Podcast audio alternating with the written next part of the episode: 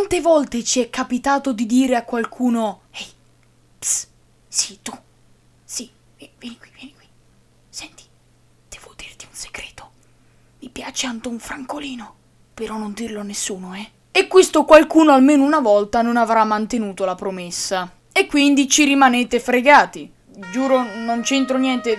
Po- posso spiegare, mi hanno incastrato.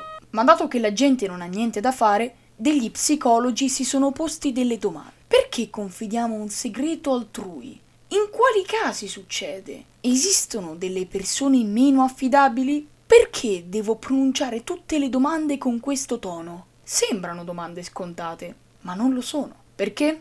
Gli studiosi hanno esaminato i risultati di nove ricerche nelle quali veniva chiesto ai partecipanti quanto spesso avessero deciso di rivelare un segreto e anche quali fossero le motivazioni per averlo fatto. Alla gente non piace farsi i cacchi propri. Comunque, i partecipanti hanno ammesso di aver rivelato fatti altrui in media il 30% delle volte. Però nel caso di confidenze fatte direttamente da parenti o amici intimi, leggermente meno, il 26% delle volte. Un segreto su quattro viene rivelato. Secondo i ricercatori, però, la motivazione dipende dall'integrità della persona che rivela il segreto da conservare. Cioè, se chi ha qualcosa da nascondere è una persona egoista oppure che non segue troppo i principi morali, siamo molto più contenti a spifferare gli affaracci suoi rispetto a quanto accadrebbe con una persona piacevole, generosa, leale, sto mondo e quell'altro. Quindi, quando si riesce a mantenere un segreto oppure no? Come l'ho pronunciata sta frase? Non, non, non lo so.